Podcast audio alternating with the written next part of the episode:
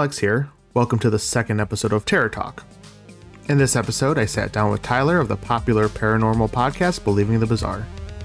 We dive into horror movies, scary video games, and behind the scenes information about his podcast. Without further ado, let's jump into the interview.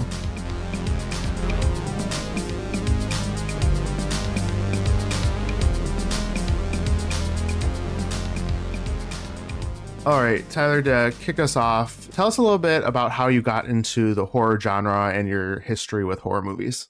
So, well, first of all, thanks for having me on. Oh, of course. Um, it's it's always good to chat, but especially about this topic.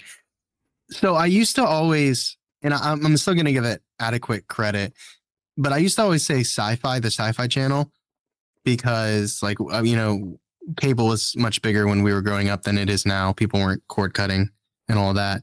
And I just remember like all week long, they would just hype whatever movie was going to be at nine o'clock Saturday night on sci fi. Do you remember that? Not really. I didn't really watch sci fi all that much. So, okay.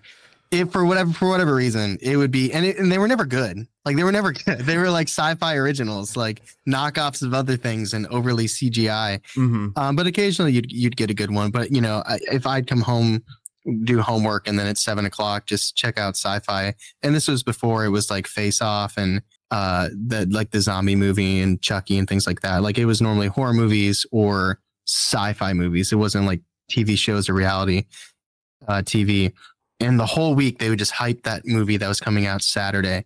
And because i'm such a night owl i would just like I'd, I'd wait for it i'd wait for it and then i'd watch it at nine o'clock and then i'd like play video games until like midnight and then I might watch it again at 1 a.m. or I'd watch whatever whatever movies were on at like two in the morning on sci-fi that I felt like I shouldn't be watching at 10 years old, but I just I just never I never slept. But the more I think about it, I think I got to give my parents credit too because when I think back to films like from my young young childhood, they always seem to be like Nightmare Before Christmas or my mom still was like, "Oh, you know, maybe we shouldn't have let you watch Oh my god, why can't I think of the name? Uh the the the zombie movie, the zombie movie, the, Night of the Living Dead. Oh, okay. yeah, I was like four years old, and I was I remember laying down a blanket and a pillow in front of the TV, and they we watched Night of the Living Dead.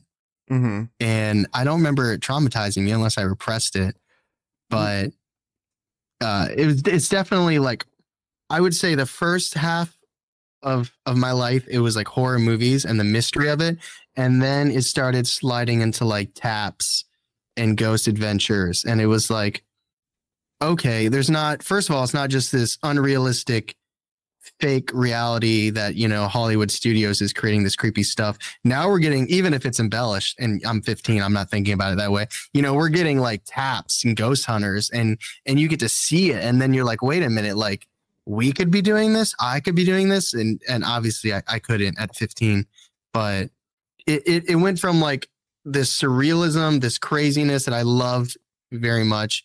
And and then it turned into like seeing more of these shows where I don't want to say amateurs, but people who aren't famous, you know, they're not actors and they're going out and they're and they're doing, you know, ghost hunting and paranormal investigations and stuff on TV mm-hmm. and not just like YouTube or things like that. So I think it was kind of like a one-two punch. And I, I don't know how much we'll be talking about horror video games in here. It's called Terror Talk, and I feel like it's about movies, but I would say a, a, large portion of where I come from in horror is also video games. Mm-hmm. So that's that's uh, my my answer there.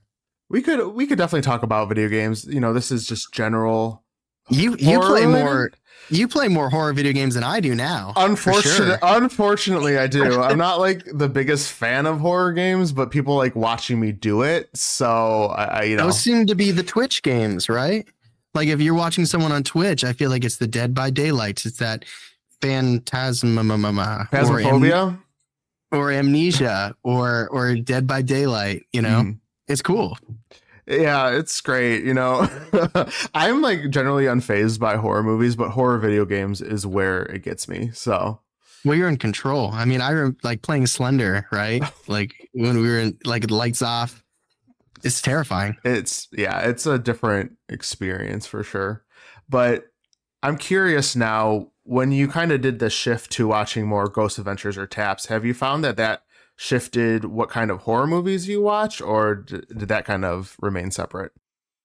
I don't I don't think so. um, because I think a lot of my my favorite horror movies aren't always hauntings. Although, I, uh, if you ask me, my favorite, a lot of them would be hauntings. But I really, I really like the like road trip, like teens in a car drive somewhere and something happens before they reach their destination, which is very obviously very much different from like taps or ghost hunting. Mm-hmm. But I think it it opened up new ideas and it, it kind of gave me a new lens to look at horror movies from.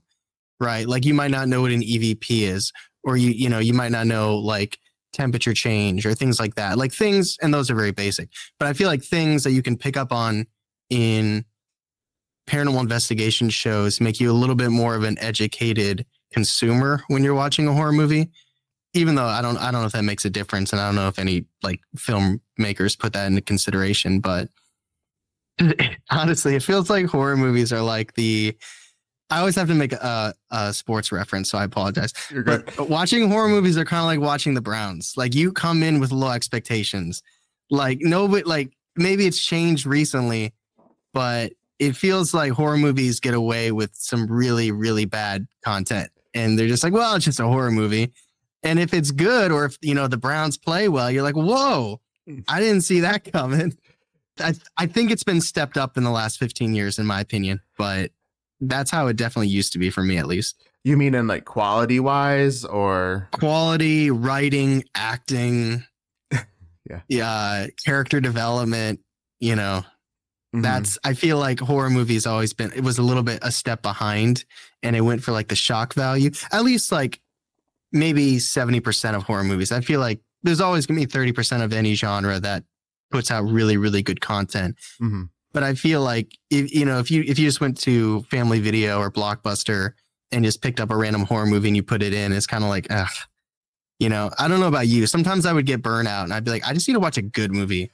Like I like I'd want to watch a horror movie, but I'm like, I, I I need I need like a Leonardo DiCaprio or like I need I need an actor with chops out there to carry. I think I need that. Mm-hmm. I definitely hit that stage with a little bit of a burnout, but I feel I really do think that in the last 10 to 15 years, horror movies have stepped up their game. Oh, definitely. Yeah, it's like there's a certain level of cheesiness that is enjoyable, but then sometimes there's that line where it's just it's just bad.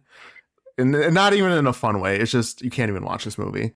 I think with the new I guess I don't want to call it a trend, but with elevated horror being a topic, you know, Ari Aster, things mm-hmm. like Hereditary, I think I think horror has a better name for itself than it definitely has like mid 2000s.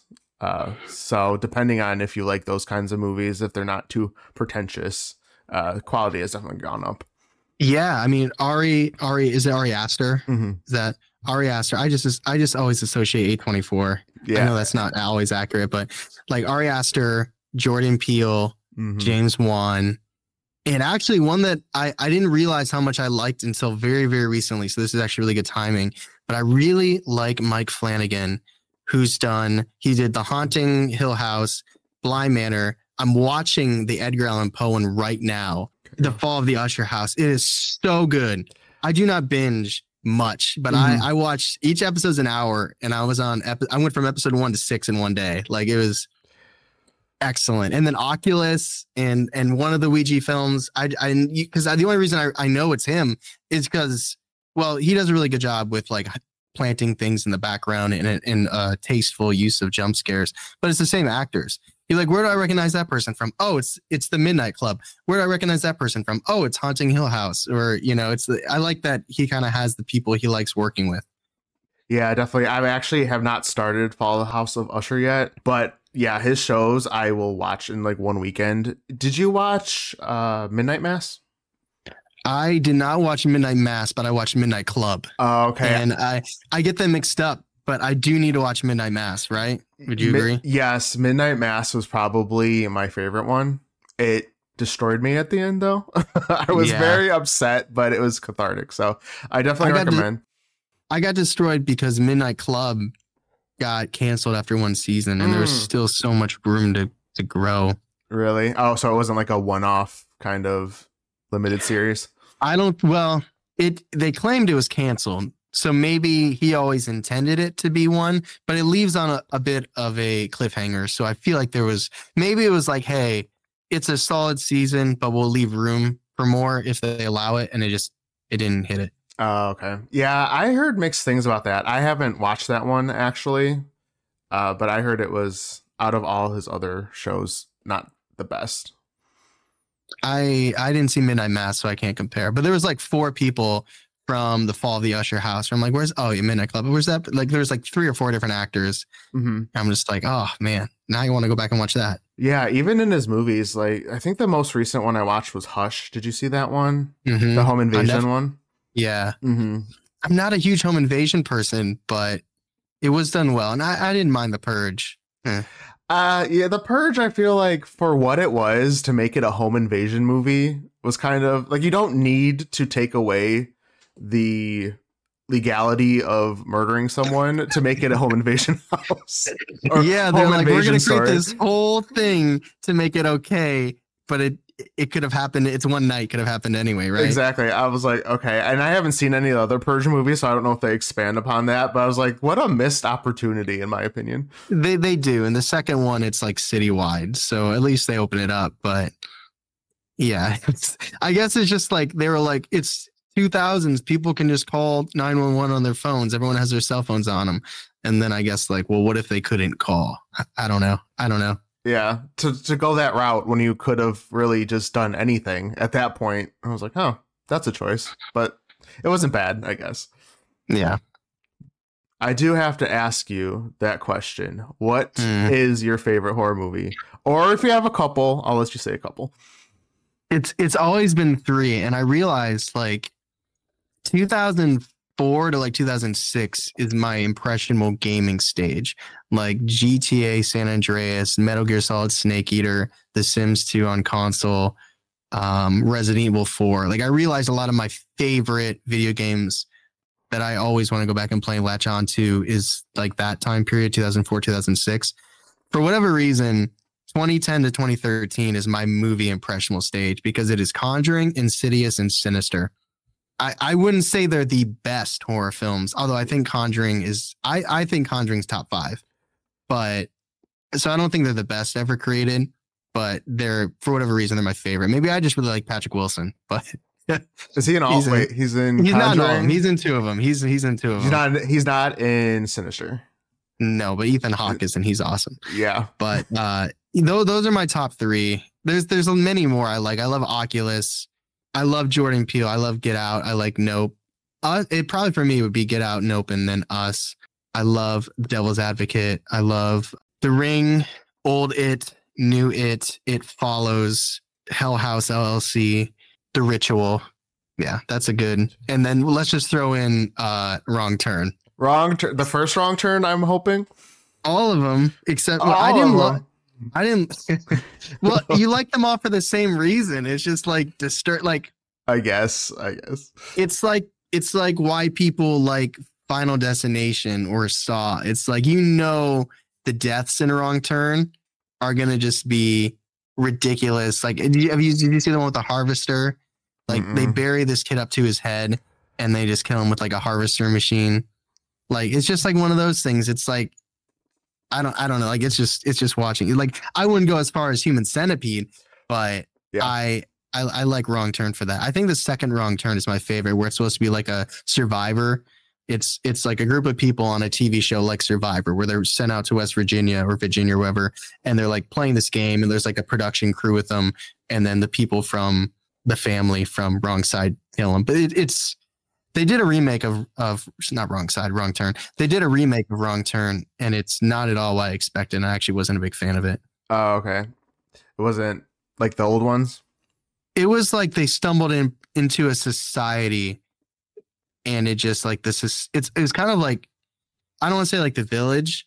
It'd okay. be like imagine if someone from our world went into like the village, you know, in M Night Shyamalan's it it was like these people just stumbled into a world where it's like it wasn't our rules. They weren't like bad people, but they were just a little, a little more barbaric.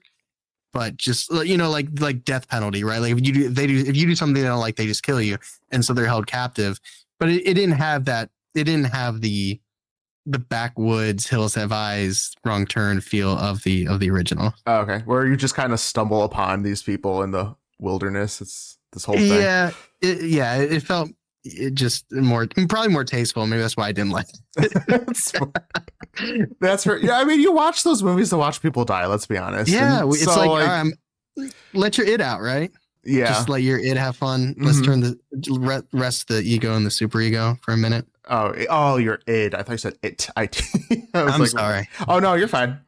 It's a very, a very close word to each other. So, what is your favorite horror movie? Oh goodness, if I Hocus Pocus.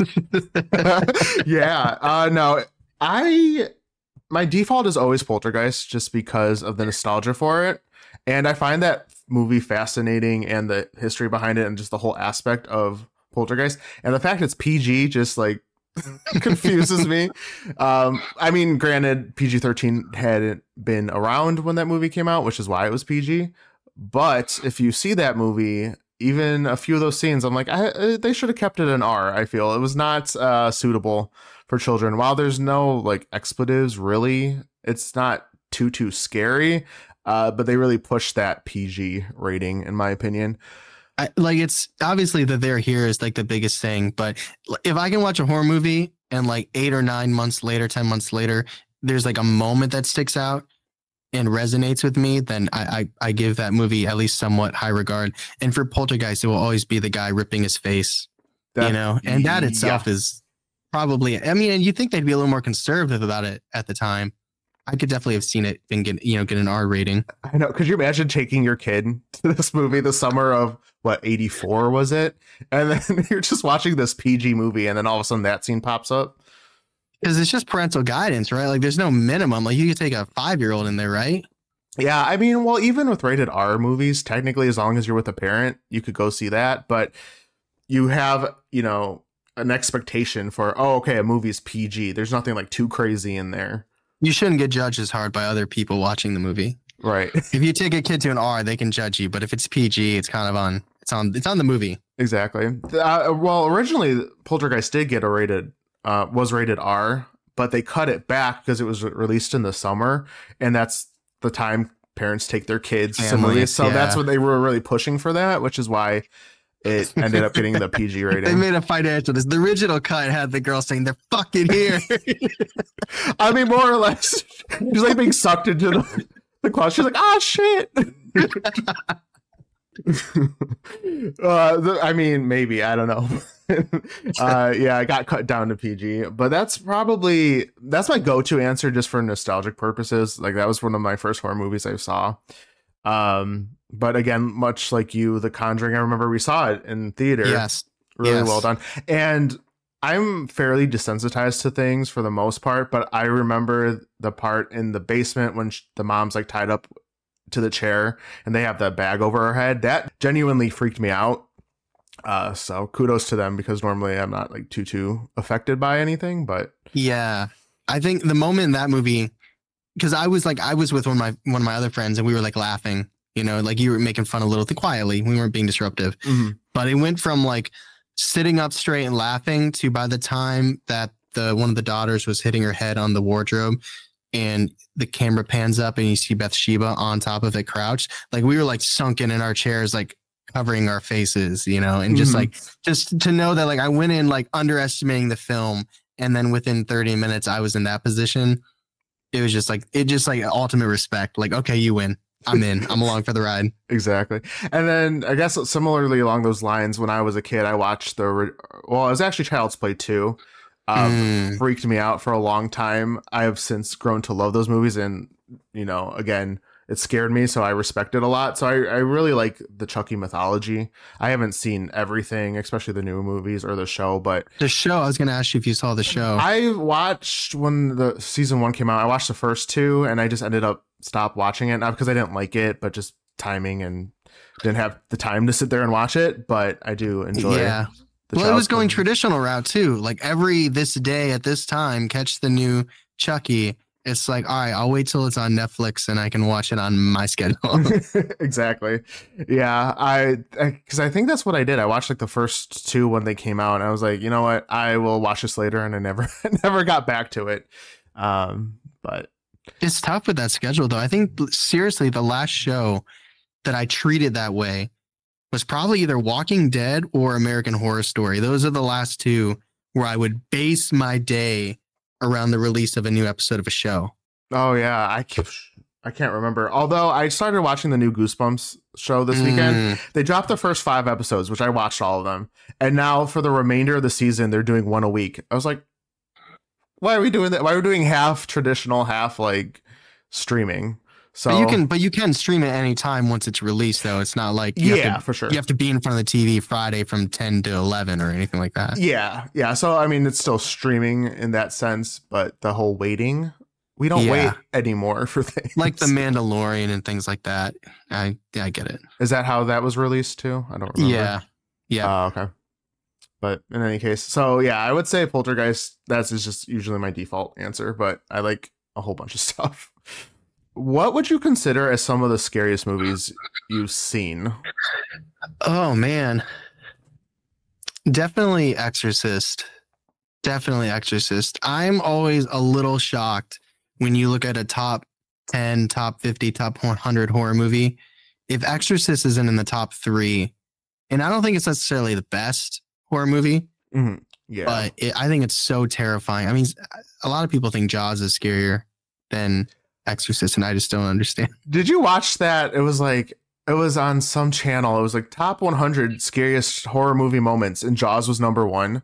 Yeah, I was like, I've seen like five lists, like credible lists where they have Jaws number one, and I'm and like if I'm in the ocean, I'm with you. Like I get it. Like yeah, my, if I'm in a plane that crashed in the ocean, I'm with you. But it, eh, you know the other 98, 99 percent of my life, you know, I'm not worrying about sharks. But Exorcist definitely is one of the scariest. Um, I, I, I, I don't think this is one of the scariest movies, but Signs scared me and, and has no correlation really to what happens in the movie. But there was a period in my life where whenever I went in the bathroom, if I had to use it, I would always open the shower curtain and it was immediately after watching Signs. It was just like the idea that there's a chance that someone else or something else is in there with me, mm-hmm. and and I'll always love the you know there's a monster on the roof. I will say is that one scene in Signs with the birthday party. Yes, I mean yeah. I, I, feel like everyone that struck a chord with everybody. that scene that has to be out of every horror movie, like not just movie movie, but like out of every horror movie, that has to be one of the most paused moments, at least when when movies were on VHS because it's just it was so scary. Let's see. There's the Evil Dead remake actually got me pretty good. I thought that one was pretty scary. Mm-hmm. Did and you did you see the new one, Evil Dead Rise? I did. I did. It was it was uh old. The way did you see it? I did. Yes. I it's like I forgot that like it like because there were kids involved mm-hmm. i was like oh well they'll they'll find a way to reverse it and it's just like nope no no two of the three gone oh spoiler alert if you haven't oh, seen yeah. that movie uh but yeah though yeah they did not hold back with either either of those two no so I, I definitely appreciate the lack of pulled punches in it it didn't I liked the remake, the, the 2013 remake better, but I yeah. still thought it was it was a, a well done movie. All, I, for whatever reason, Hellraiser really, really, really gets to me. Just like there's these demon Cenobite things that has come out, and then the chains, and then they pull you down. Like it just something about that. I like watched it once when I was not even like young, young. I was like 16 or 17. And I just remember being like, I don't think I want to watch this again. yeah, I like Hellraiser a lot. Uh, the part of Hellraiser that freaked me out more than the Cenobites, though, and Pinhead was the guy who came back. I think his name was Frank. I haven't seen it in so long. Yeah. But when they did the reverse reverse shot of his body coming back and like he was killing people to take their body parts, like that was the horrific part to me because he was just like bloody, like skinless thing, mm-hmm. right? And yeah, I don't like, I like Imhotep from the Mummy, but like just yeah, I, I, I yeah, that was it. Was just like I know like Saw is too much for some people, and I don't really go to my way to watch Saw or like that kind of gore, like mm-hmm. Terrifier death. Yeah. oh my goodness. Like I like I know like I actually you have to appreciate some of those deaths because you're like, you know, they're just they they're leaning into it so heavily. But it wasn't like just gore. Like there's something about Hellraiser that just really gets me. It's really creepy. Yeah, there's um yeah, it's the main focus isn't really, I guess, about the gore. I mean, it is, but isn't because the whole pain and pleasure part of it, but there's also the whole hell aspect of it. Like, it's not, you know, there's not a lot of torture in it, really, overall, at least the first one. That's true, especially compared to the, some of the new stuff we have, mm-hmm. like Human Centipede and Saw and things like that. I think it also like hell in general. Like, I'm not a religious person, but demonic things, anything having to do with like pulling you down to hell is just like there's nothing good about that. It's scary. Mm, yeah. Yeah, because it's like, okay, death is not great, but if there's that aspect of like your soul is trapped in hell forever, like dying isn't the worst part. It's what's after that makes it so scary. Like drag right. like even Drag Me to Hell. I love that movie. Yeah. It's like okay, yeah, she's dead, but now she's also forever being tortured. Like that's that's the part that scares me. Like dying, yeah, not good, but everything yeah, after. Ex- exactly. So, what are some of your favorite and least favorite aspects over the horror genre? Like, what tropes do you like or or don't like seeing? Some of my favorite, I definitely, and I, I mentioned this earlier. I definitely like the road trip horror aspect. Like whether it's friends that like each other, new acquaintances. If if if the movie begins with people getting in a car and they're going somewhere else, it's amazing because it's it's you know like a home invasion relies on well horror relies on isolation. And if it's home invasion or a haunting it's it's to get the family or the people isolated in their own homes which is cool. And i do appreciate that. There's some of my top favorite movies are that. But i love when they when people go somewhere that's foreign to them or if it, even if it's not foreign, but just where it gets them somewhere else. You know, there's a really bad horror movie called Monster Man, where it's like the it's kind of like comedy horror, but they like they go on a trip and things happen. I think Joyride Two is like that. Cabin in the Woods. And Obviously, they're parroting things, but mm-hmm. that's like that. I love that. Or the Ritual, right, where those guys hike and then they like, we'll cut through the woods. What could happen here? Yeah, you just I I love that. I like psychological horror and not not where you don't feel. I like feeling somewhat grounded in in location. Like, um, uh, did you ever play the video game Evil Within? No, but I know what you're talking about. I never felt grounded in that game. It's like because it was so psychological, it could warp rooms, warp time. Mm. It's like it, it always it felt like the world had a cheat code against you, where okay. you just end up somewhere else. Like I quick side tangent and this is a personal thing. This isn't and and this isn't me saying what's right or wrong with horror. I am someone who prefers the real world and horror paranormal seeps into the real world. I'm not personally a fan of the the place like like sci-fi horror. Mm-hmm. The world creation somewhere else, future, past, you know, things like I like I like when it's, you know, it's a normal everyday life situation that gets a twist. Mm-hmm. So I, as long as I can be grounded, and then there's some type of psychological aspect where the, the narrator is unreliable, so you start piecing things together, where you know, like, was that scene real or was that in their mind, or is this character like? I love that reveal where you find, and it's it's it's a trope, and it's maybe a little overdone, but where you just find out like, oh, that that character was never really there right? Mm-hmm. Like the character you, you've come to know. Like there's that one where the, the characters are really high up, they climb that tower, and then spoiler alert, you, you find out one of the girls fell oh, a long fall. time ago. Is that what it's called? Mm-hmm, yeah, that makes sense. I know. Spoiler alert! Pretty uh, self-explanatory. yeah, but like I, I like I like that. Like, and sometimes it might feel forced, or you might catch on to it. Claire, my wife's actually much better at finding these things out. She'll tell me halfway through, "Oh, you know, it's actually this." I'm like, damn it. like, Perception. And then and she's always right. Yeah. Mm. Uh but I like I like that type of psychological horror. I love creative deaths and and that sounds morbid, but I think that's a big part of why like why do people watch Saw? Why do people watch Final Destination?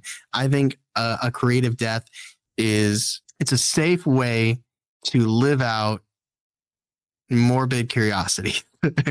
It's you true. Know? Yeah. What would happen if a person was, or, you know, well, you live vicariously, you're watching the film. What would I do if I was in the situation? You, you get to safely think that out or safely see it through. Or like, what if a person was put up against these odds?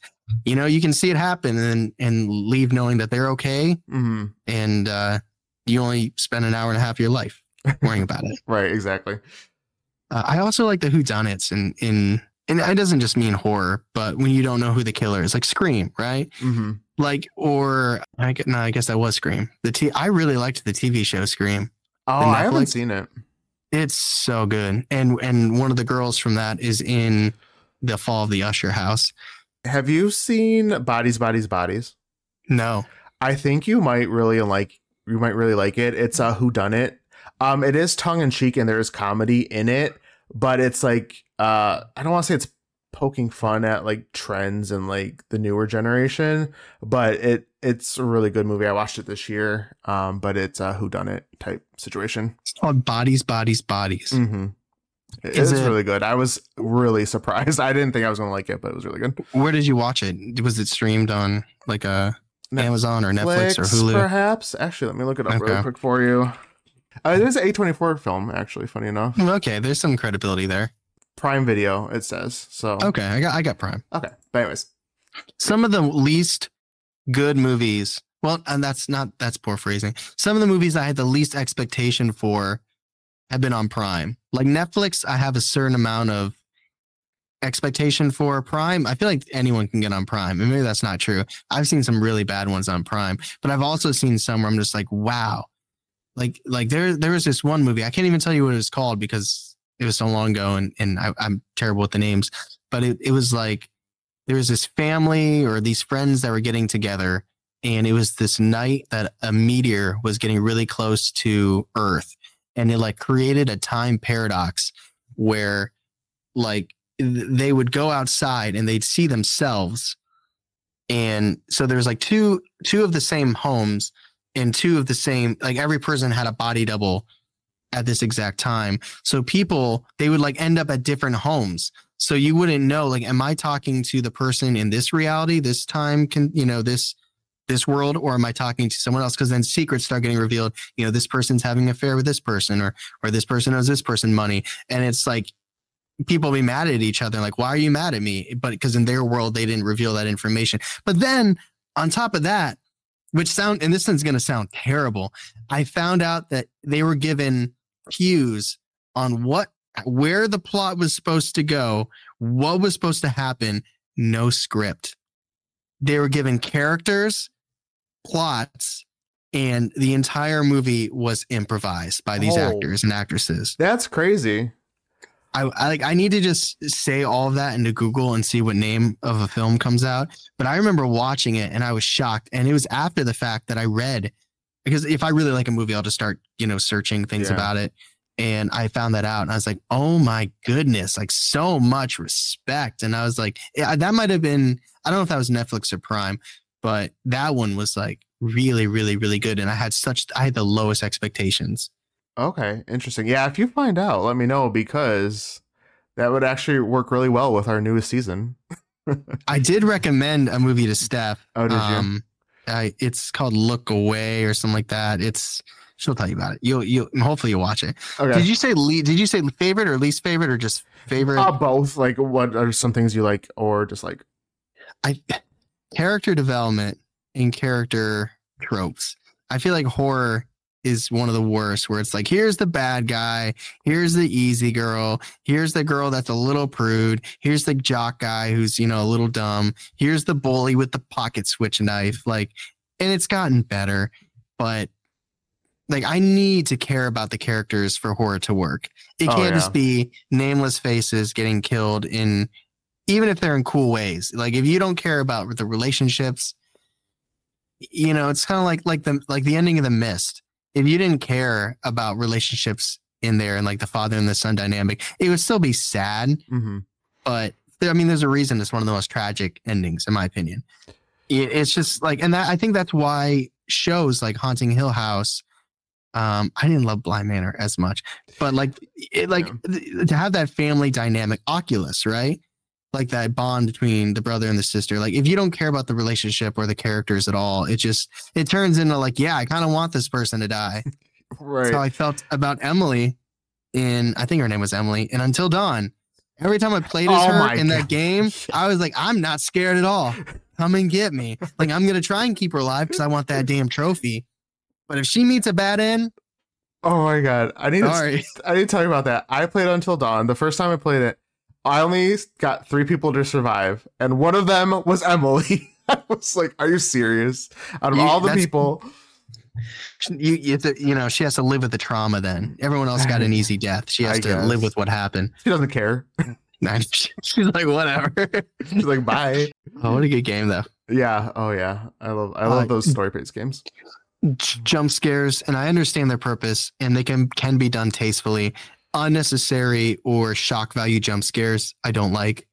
The jump scares that are actually like nothing are the ones that piss me off. Like if it's actually something threatening in the movie and it's a jump scare, like I don't love it, but it's at least forgivable. But when it's like a bird ran into the window or like a door slammed and that's the, the jump scare, the raccoon in the closet, right? I'm like, out. really? This is all you could come up with? I, yeah, I hate that too. They like do that, and it's always earlier in the movie, like in the first twenty minutes. Like it builds the suspense. You hear a noise, and it's just something like a cat runs out of the bush. Like, oh, yeah, damn cat. And, wow, okay.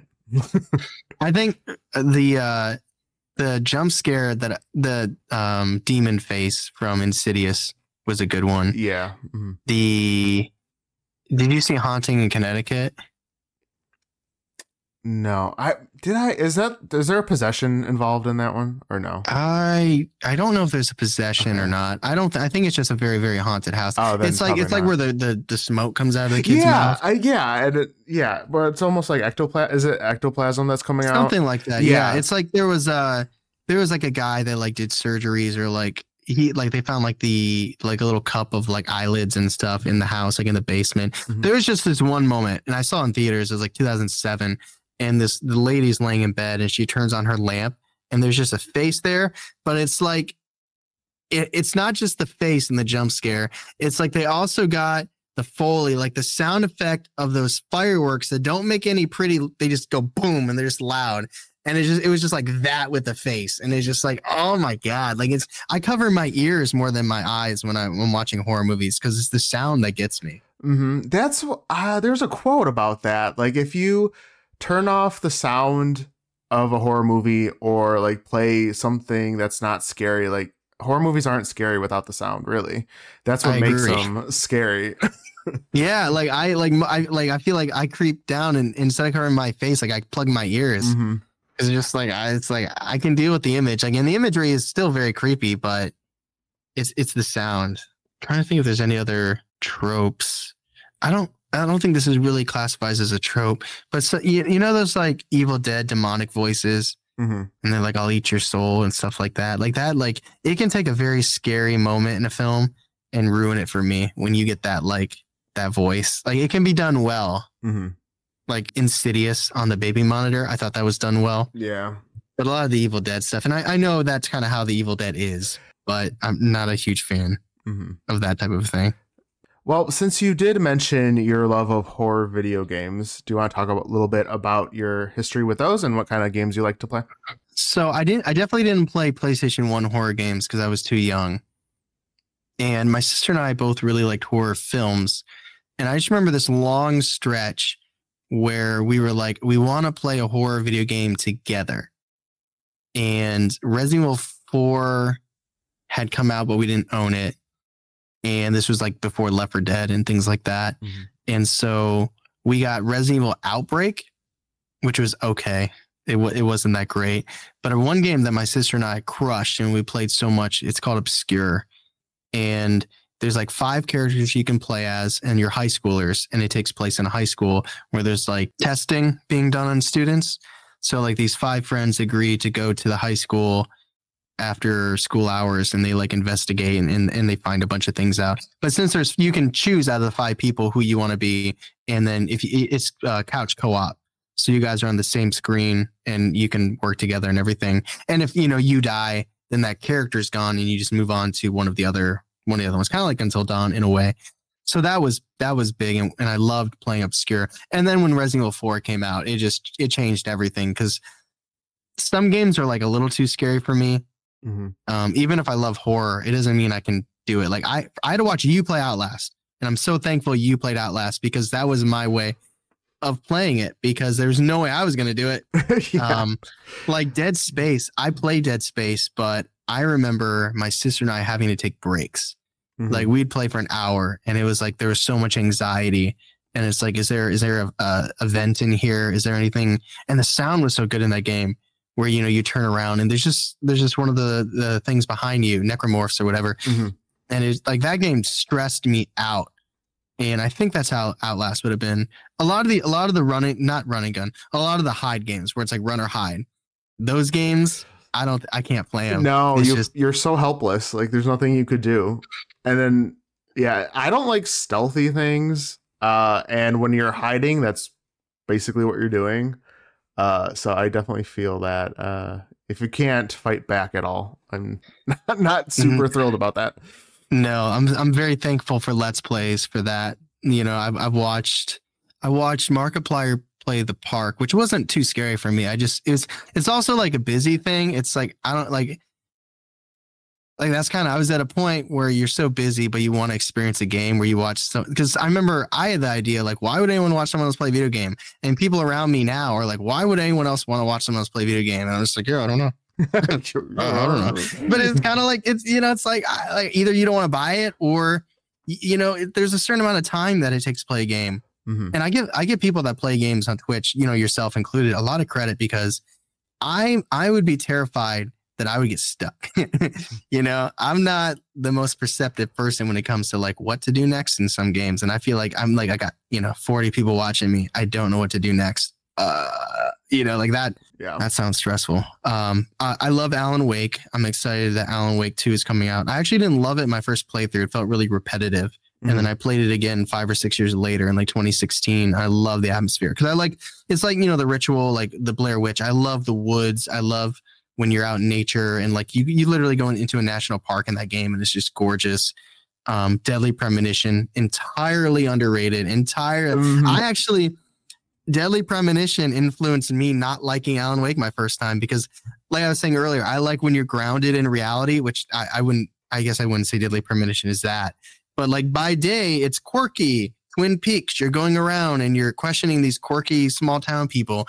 And by night, you're fighting these backward zombie people. Mm-hmm. Love that game. Um, yeah, I remember you playing it yeah. in, in our apartment. I had no idea what it was. And then you're like, this is great. And I'm like, what is going on here? It literally had, it was a PS3 game with PS2 graphics, but I didn't care. It, it controlled like Resident 4 from 2005. So it was fun. Mm-hmm. Until Dawn, amazing. I loved The Quarry that just uh, came out. I haven't played that yet. If you want to borrow it, if you don't own it, you are more than welcome to. I loved it. Okay. I, I loved The Quarry. I hated, I hated Man of Medan.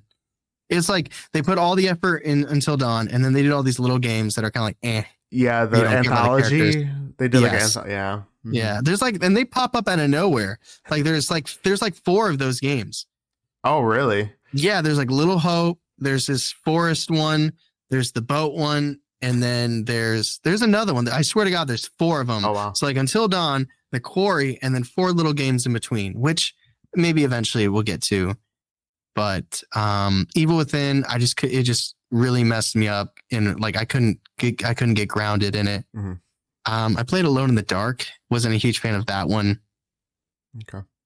I'm not a class. I feel bad though. I'm not like a huge classics person. Like I've played the Resident Evil, the older ones that have been remade, but I didn't play the originals. I I haven't played a ton of Silent Hill the controls just, are not yeah. like you can't go back to that. Like I think at the time it was fine, but if you're going from like relatively modern controls back to that, like I tried to play uh the first Silent Hill last year I want to say. I hadn't played it for like since a kid uh, since I was a kid and I forgot it was like the tank controls where you have to like turn then go to, uh, I couldn't do it. I was like, how did I play this? There's a reason they call them tank controls, and maybe I don't know if they called them that then. Did you ever? Did you play um Oxenfree? No. Mm-mm. It's it's like a side scrolling. It's like a very detailed wor- world, but it's side scrolling. Mm-hmm and it's like uh, this girl taps in this radio signal which like brings like ghosts in and it, there's like a story that has to be that you have to kind of go through but it's like what I like. It's a, a, group of friends that took a ferry to this island, mm-hmm. you know, where they're exploring and all this stuff happens. The reason, the only reason I played that is I was looking for games like Life is Strange, which it's not like Life is Strange. Yeah. But it has the relationship aspect of it. But Life is Strange is another example of like it's a real world setting where something unusual seeps into that. Mm-hmm. And that's a great game. Not horror, obviously. Right. I mean, it has some creepy elements, I would say, but. well, yeah, that's that is the bad guy. Yeah, it's definitely messed up. But yeah, yeah, I agree with you. My favorite games or movies even is like when you take the mundane, like you, even like suburbia, and then things infiltrate where you are, if that makes sense. Yeah, yeah, so. yeah. That I mean, it's kind of like maybe not Stranger Things as much as like maybe like Super Eight. Oh, know, where it's just like these alien. kids, and then just things happen. I don't know. It's I, I know what you mean though. I, I like I I love mundane where something goes wrong rather than world building in utopia or dystopia and in in sci-fi horror. And I know there's a lot of people that love that, so it definitely it should exist. It's just it's just not meant for me. For sure. I I find I like slow burn stuff too. Like nothing too cr- It's okay, let me back that up. It's either it has to be completely over the top and ridiculous or like grounded in reality slow burn type situation. The things in between is where like we get a little dicey dicey here. So it's got to be like Tucker and Dale versus Evil or or it's got to be a Haunting Hill House. I think if it's a slow burn, which I'm completely fine with as well, cuz you understand that's part of the part of the genre, right? Mm-hmm. Like it's just it is what it is, but it has to have character development. Like it has to be setting the stage and giving you an, a reason to like or dislike a character. mm-hmm. Otherwise, if it's just taking a long time to get to the plot, then it's you know. But yeah, what are we doing here? That's like uh, Hereditary. I don't know your thoughts on Hereditary, but I think the first half is really great, and then it, it's at the end that it falls apart for me personally. But I think the whole family dynamic is where it's really great, and then where the paranormal stuff kind of comes in, I'm like, mm, not as on board with. I didn't love Hereditary as much as I feel like a lot of other people did. Yeah, but here. I definitely enjoyed it, and it, it, definitely was unsettling. And I think it's a good horror film. But I can I can definitely see your point, which is kind of sad, right? That it lost itself at that point. yeah, I I mean I think so. Uh, you know, people love that movie, but I thought it's when they introduced like the cult. I'm like, that's where we're going with this, a cult, and then just towards the end, things kind of got a little little wacky for me. the the headless body of the mother floating around. I was like, hmm. Did you see Midsommar? I did see Midsommar. Yes. What was your thoughts on Midsommar? So it's it's one of those things where it's like I liked it. It was well done, but it made me feel not great. So I didn't enjoy. Like I didn't enjoy watching it. If that makes sense. Like it was but that was kind of like the purpose. So in that aspect, it did a good job, if that makes sense. I agree. It's it's one of those movies where I didn't find myself some some movies I'm eager to rewatch. Midsommar I wasn't. Yeah, I watched it the one time. I'm like, I think I'm good. I think I might watch it one more time just to see if I could catch some like things in the background. But I watched. It, I'm like, all right, that was a lot for me. I'm, I think, I think I'm good with this one. Yeah, no, that's and there's always another movie to watch too. Sometimes I'm like, why am I rewatching this movie? But sometimes you just got to. Yeah, for sure. Did, did you see this is like last winter I was watching. It's a Jesse Plemons film where it's like just him and this girl and he like takes her home and they go through this blizzard. So it kind of has that like isolation, the others, like mm-hmm. you, you're in a different, just like a small house. And he takes her home to visit his parents and his parents keep changing age throughout the film. Like oh. they're like younger and then they're older and then they get really old. And but the characters aren't acting like anything strange is happening. And it keeps cutting to like this janitor, this really old janitor that like is like staring at these like young students and stuff. And then you realize that Jesse Plemons is the janitor. He has like dementia or something. So when he's envisioning taking this girl home, he can't, it's fake. So he can't ground it in a real time. So his mind just keeps shifting it as if he took her when his parents were older. He took it when his parents were younger. And it's just like it's it's a movie I typically wouldn't like because it has mm. no grounding. But I just I I just remember sitting down after that movie was over and I was just like like I felt like I couldn't do anything for the day. It just like hit me and I was just like, oh. Mm-hmm. Like that was a good movie, but it's just like I need to read more about it. Like some movies you just finish and you're like, nope, we're not done. We're not done. I'm learning more. Like I need to know more. I need to Oh, know yeah, why this happened. sure. Like that's that's the I think the mark of a, a good film. Yeah, I actually just watched Talk to Me, and I know you, Charlie, and Steph watched it, and I I was really pleasantly surprised by that one too. And I ended up listening to podcasts and stuff about it just to know a little bit more. I really like that one. Yeah, because I mean, our biggest discussion, spoiler alert, our biggest discussion was was it ever the mom? And and uh, one of our friends, Ben, sent us a screenshot of this article he was reading where he was like, the mom was always the first ghost that the main girl saw because she's that's why she started deteriorating because she started becoming more like her drowned bubbly self because it's like every time the wa- the mom was around you heard water in the background and her skin started peeling away and she looked bloated from drowning. And i was just like oh my goodness. Because i was actually under the impression that there was a chance that at first it was her mom Mhm. but then it the more it happened it like she it wasn't her always. It was just her at the beginning. But now it seems like it might have never been the mom Yeah, I never thought it was her. And especially towards the end when they're like trying to tell him to kill Riley or whatever that kid's name. I'm like, the messaging it doesn't seem very uh right with this. I, I never thought it was her personally. I I'm I guess I was naive in that way, and I like by that point I didn't think it was always her, but I thought there might have been a chance that at the beginning it was her.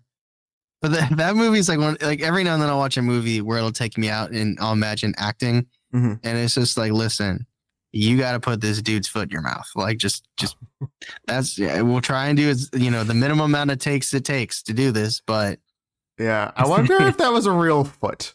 hopefully not. That's like the dog. That was a fake puppet dog, obviously. oh yeah, But even just the thought of trying to like, Yeah, Dumbing that dude's down, like. I mean, we could try it a couple more times. You know, I don't think. Yeah. I, I don't think I didn't feel it this time. right, I mean, maybe maybe let's try without the puppet. Let's see. What but yeah, that was a good movie though. I, I Oh, yeah. definitely enjoyed that one. That was a twenty four, right? mm, Was it not? Maybe it's not. I don't think so.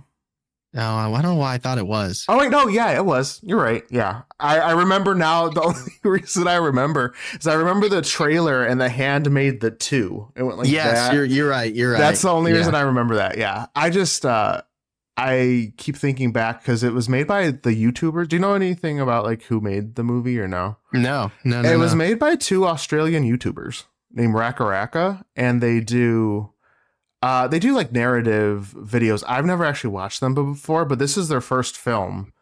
I don't know if they do That's- comedy stuff, but That's that's amazing. I know. I was like, Tip of the hat to them. for their first movie.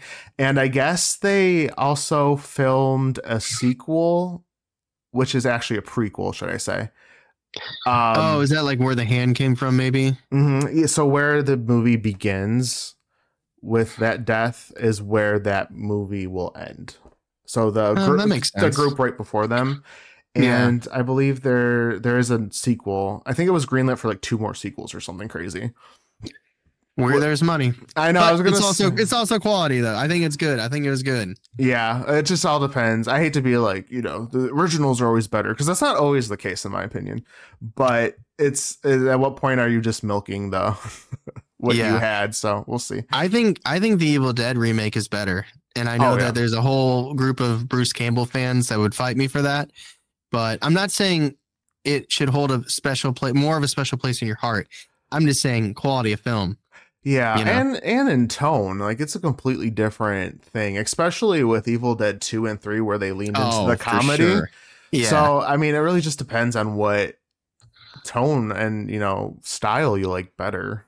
The it the it remake now that's that's a tough one to discuss because i would definitely say in terms of quality and just the fact that we have more at our disposal now Mhm.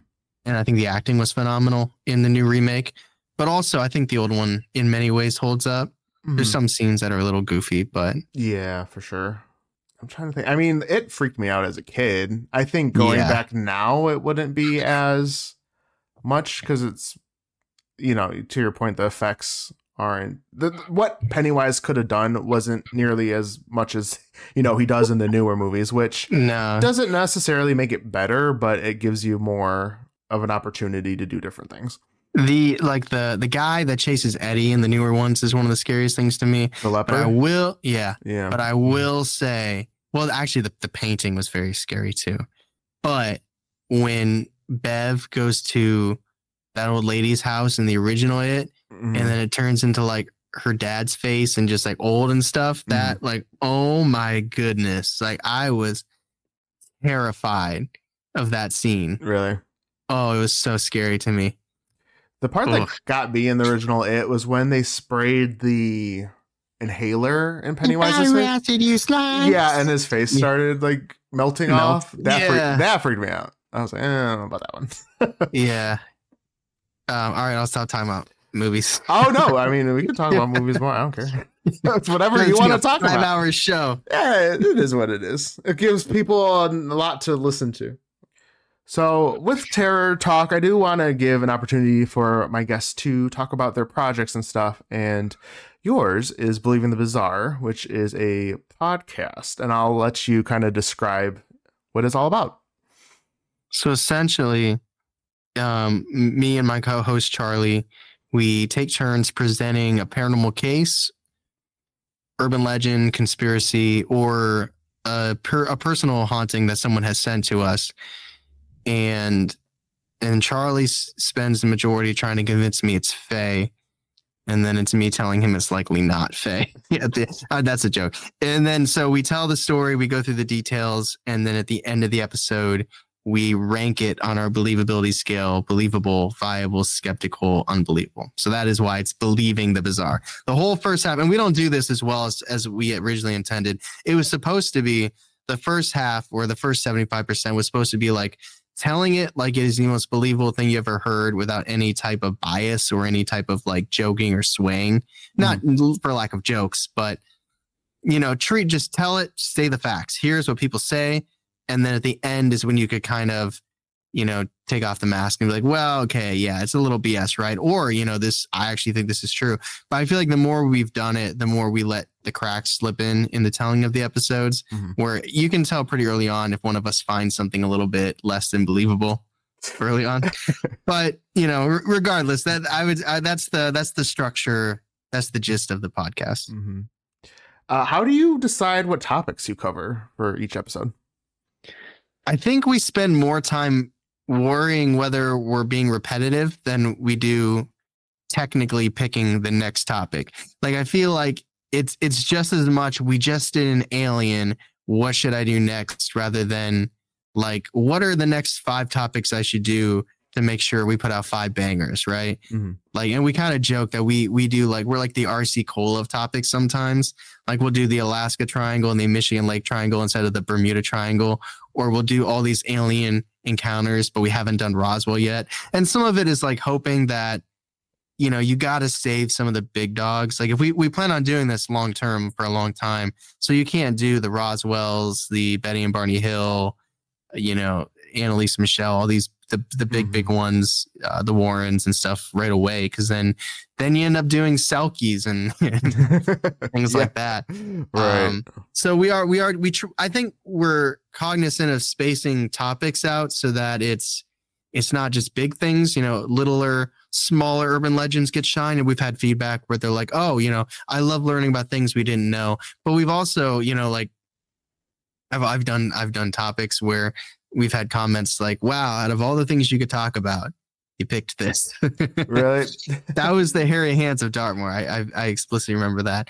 But I, I think it's like trying to choose big versus little topics and then looking at our previous episodes and be like, okay, we did a conspiracy, we did an alien, maybe I'll try and do a haunting or a cryptid. Like we don't we try not to do where it's like cryptid, cryptid, cryptid, cryptid, or alien, Mhm. alien, alien, haunting, alien, like space it out a little bit just for a little bit of variety. So sometimes it's like you learn about something and you save it sometimes i mean sometimes a listener will be like hey you should talk about this and i'll just be like well i was researching that but i like what you just told me better so i'm just gonna do that so there's no there's no like this is the way we do it. Mm, i think and he I, who knows what his process is? His could be entirely different than mine. I think the one thing we share though is blending popularity of topic and making sure that there's a variety in topic that we cover. Okay. there's one thing you said I'm kind of curious about, uh, you know, going with well-known topics versus the lesser known. Do you find that, you know, the bigger topics, more well-known do better than the smaller ones? Cuz in my mind, at least the way I like to listen to podcasts and stuff, I like learning about new things as opposed to I could listen to, you know, this topic from anyone, you know, so I was just curious uh, yeah, how that looks like. I I thought the same thing you thought and I was wrong. Is that okay? I was I was wrong, dude. I was so wrong. I I remember specifically one of our it was like one of our first 10 10 to 12 episodes because I was like specifically looking for something a little less known. Mm-hmm. And it's this this mannequin. I think it was from Mexico. It's it's a long time ago. I think it was Mexico. It's called La Pascualita. Okay. Where it's like this mannequin where everybody thought that was that was a human. Mm-hmm. That was a human who got turned into a mannequin. And I was just like, man, this is, I mean, I don't think a lot of people heard about this. This is going to be great.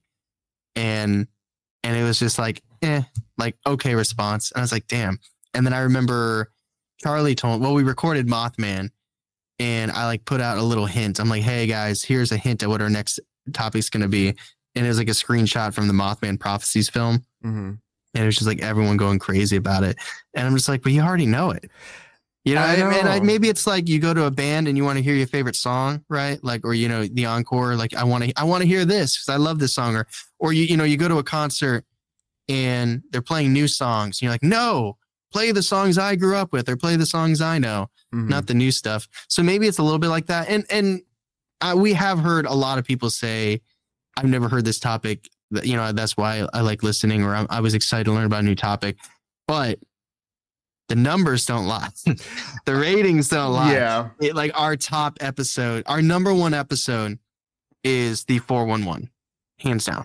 Okay. By like the margin between our most listened to episode and our second is a lot. Like missing 411 because the documentary had come out recently. Oh, is that? Was bumping. So that one was huge. But then, I mean, it's the things you would expect, like the Mothman, uh, Skinwalkers, Jersey Devil like the the big names are definitely our top 10. Um I I don't think there's a huge outlier or like I don't there might be like one or two. Like woman in women in black is a pretty big one, which might be a little surprising, which was that's another thing. We did women in black. We haven't done men in black yet. but but uh it's I would definitely say it is the big topics that get the biggest response. So around Halloween last year, more so than this year, I feel like we've been too busy to hyper fixate on it. But last year, it was like we need to put out some bigger topics around Halloween because this is when people are going to be looking for paranormal podcasts. And so we specifically planned for, I think it was the Hat Man. Okay. Yep. To come out around Halloween. Um, but I mean, as it, I mean, you, it's just kind. It's also hoping that it's like planting a seed, right? It's like I want to do things for the here and now, and to make a jump for this October of 2023. But it's also hoping that, you know, if I put this episode out today, you know, a year from now, somebody will find it and listen to it, or two years from now, somebody will find it and listen. Like it's, it's not always going to have that immediate urgency anyway. Mm. So it doesn't really matter. And I do plan on covering all the big topics eventually.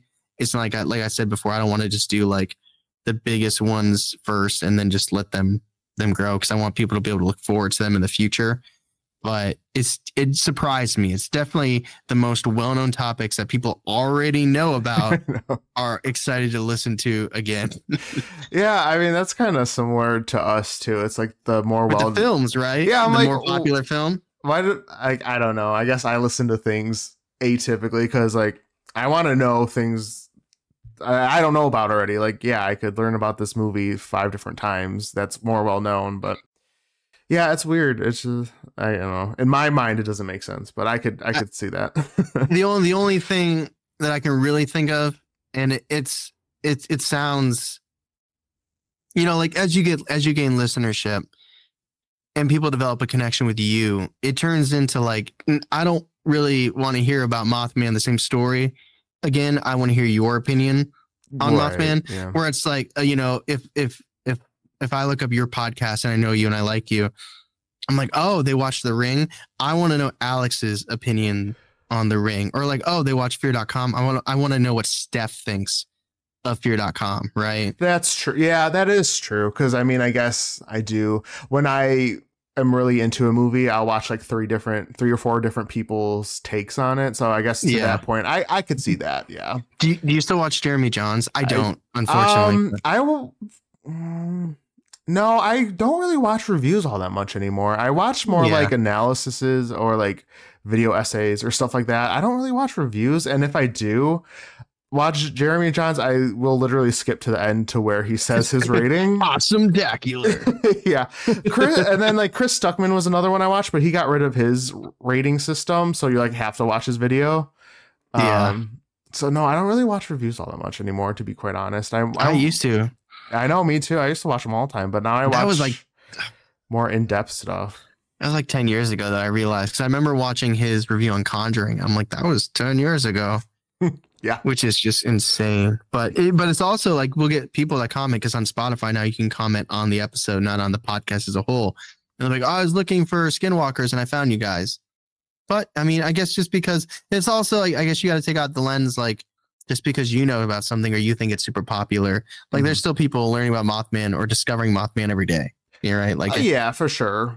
But it has the biggest pre-established knowledge base, I would say. Yeah, I, so, I agree with that. I do. I'm curious, what are the scariest topics that you covered that have freaked you out? Sometimes it's not really what we're talking about. It's like if something happens in the room. This happened during well this this is not this is not answering your question. I apologize. But That's you you record in the same studio that I do and where I'm at now. And I feel like Charlie, my co-host and your friend mentioned that you guys saw this. Maybe not but I was I was sitting here and it was it was light. We were doing Patreon stuff, which is normally funnier and mm-hmm. lighter, mm-hmm. and there's you know no research for the most part. And I'm just sitting here and I just see movement, like a dash of movement. I'm like, what is this? And then I look and it's just this big ass centipede creeping on the wall next to me, like darting towards me. And I like I hope they kept it in the segment. I don't think I I must not have listened back to it uh, I got it out, so you don't have to worry. I put it in a cup and I brought it outside. But that was terrifying. But that just leads me to like one like when people say what was the scariest that you felt during the episode, my answer is always the Ouija board demon, okay. which was a listener submission. It's, it was based on a real thing, a real demonic entity that she mentioned in her her listener submission. But um, we were uh, my wife and I were cat watching two cats and they're both like one was like an all like like a very very dark gray basically black cat and the other one was like black and white. And sometimes they would come upstairs when we record in the attic and sometimes they wouldn't. And we were recording and it was like sometimes like we'll tell each other like hey you can be jokey in this one. Like don't don't take it too seriously. And sometimes before we record i'm like hey this one probably will be a little bit creepier so you don't have to you know you don't have to lean too heavy into like the the humor bone you know like mm-hmm. let this one kind of play out and that was the, definitely the tone for that episode and i'd have to listen back to exactly what happened but like we thought we saw cooper in, in the room the cat the black cat okay and he definitely was not up there and I just like I like my reaction that you hear on there was very genuine. I was like, "Don't do that! Like, do not like do not right now. Do not do that to me right now." Yeah, yeah. I was like, I got I freaked out. There was another time we were doing an episode and the air kicked on when I swear to God it was turned off and that freaked me out. One time Steph walked in here, uh, uh, my co-host wife and your co-host walked in here and I just saw I'm just sitting here. It's all dark and I see the door open. I was like, I'm just like oh, taken no. out of it. Yeah, I'd be like, I'm done for the day. I, I think it's be- there's always an air of like the next joke could be around the corner, even if we are very serious. Mm-hmm. And so I feel like when I, and I'm not alone, I'm with Charlie, obviously. Yeah. So there's always a little bit of relaxation when we're doing the episodes.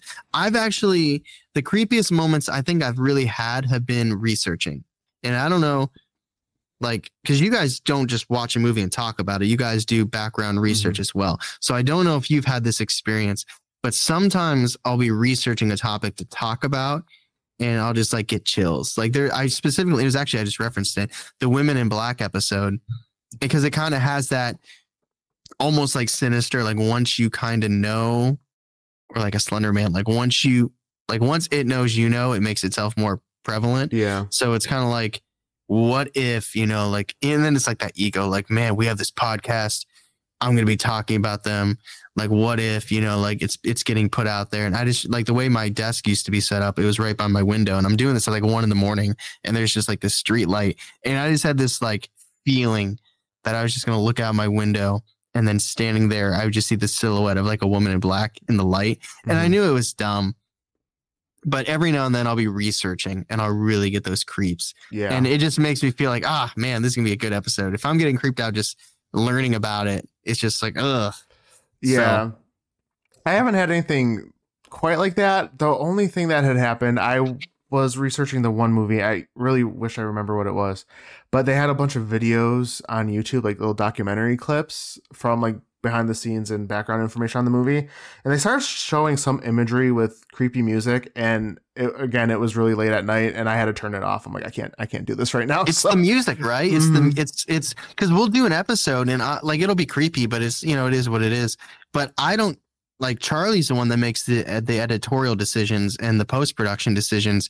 So uh, before my dog passed away, I would always every Monday in the warmer months I would take her on a walk, pop the AirPods in, and I would listen to the edit while I was walking. Kind of two birds one stone. Mm-hmm.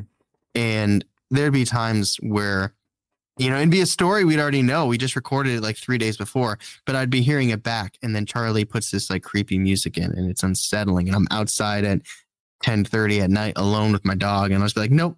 I'll just trust the I'll trust the rest of the edit is just fine. You know, I'll have like those moments where I'm like, man, this is a good feeling if I'm getting creeped out mm-hmm. listening back to something we did.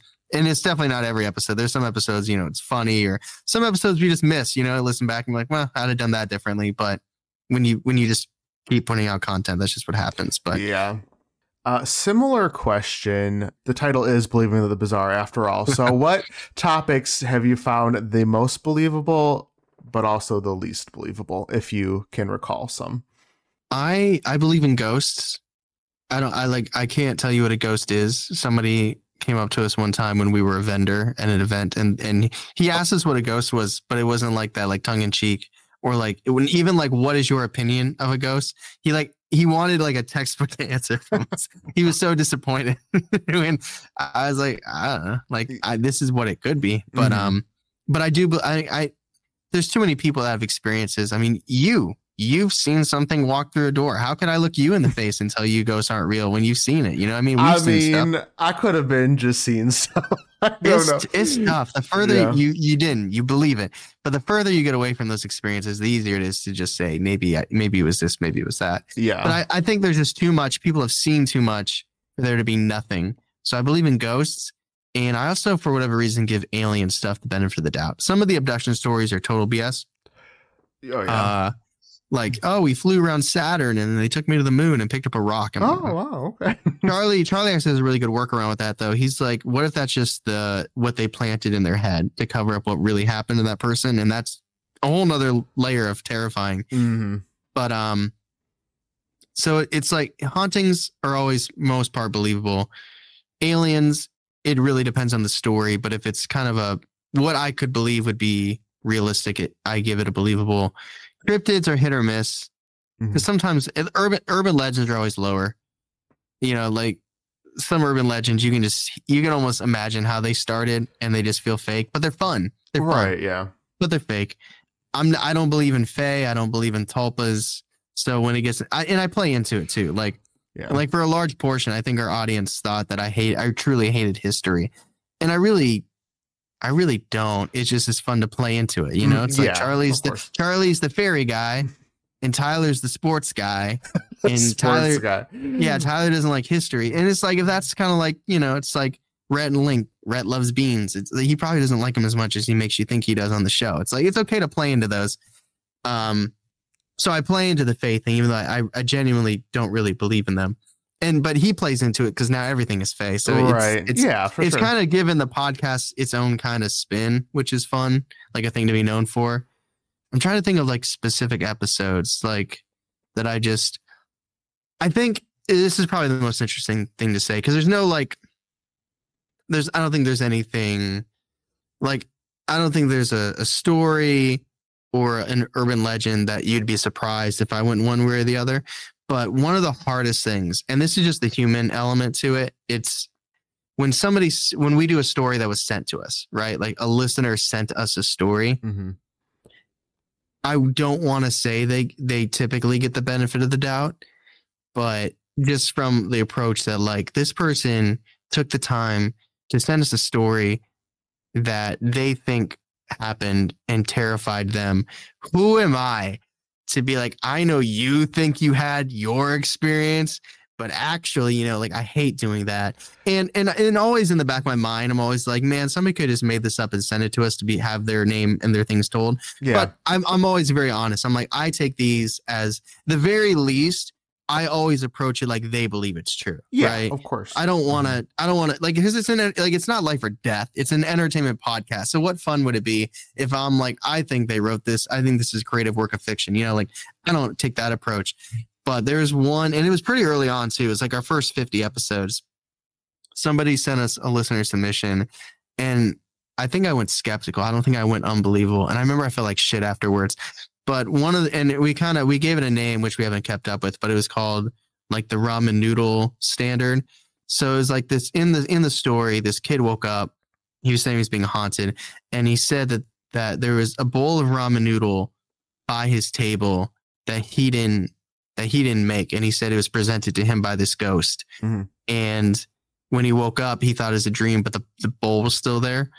And my my thing was like, am I supposed to believe this ghost went downstairs, got the pot out, started heating up the water? It was like, where do they keep the? Ro- oh, it's is it this cupboard? Damn it! No, no, it's that that's that cupboard. All right, let me pour it in. Hopefully, he likes chicken. They, they got beef too, but I'm gonna I'm gonna try the chicken. Mm-hmm. You, should I add a little salt? It's already pretty salt. You know, it's like, so it's kind of like I have to believe that happened, right? For, for for me to believe that this this story, like I like you know what I mean? no, I know really, exactly what you mean. It's like it's just tough because it's like I'd also like I don't want to be wow, they say believable every time. You know, it's like I want to be credible. Like even though it doesn't matter and it is entertainment, I do want people to know and understand that I I you know like I'm putting myself out there in a way. Mm-hmm. It doesn't matter, but I also want to be genuine, which I feel like for the most part I am because one of our segments on Patreon is it's funny because we call it director's cut and it's totally not. It's commentary. I, but we, I told Charlie that. I'm like, you know, that's not director's It was cut. like a brain fart when we named it and we just like never decided to correct it. Mm-hmm. And it's nobody's told us, like, no, no, no one that subscribes to Patreon was like, you know, actually, you know, but so it's commentary. But I realized, and we joke about it when like we'll I'll, we'll be listening back to it, and then I'll make a joke, and then the recording me makes the same exact joke or the same exact content. I'm like, hey, if nothing else, I'm consistent and I'm giving you my genuine thoughts. So I try to really take that into consideration, even though I know it is entertainment. I don't want to say unbelievable every time because, like, mm-hmm. what's the point? It's right, a yeah. podcast, and this guy doesn't believe in anything. I think exactly. I think they know I'm definitely more skeptic than Charlie, mm-hmm. but like I want it to be like I want people to trust that I'm actually putting thought into it and I'm not just blindly saying one thing or the other.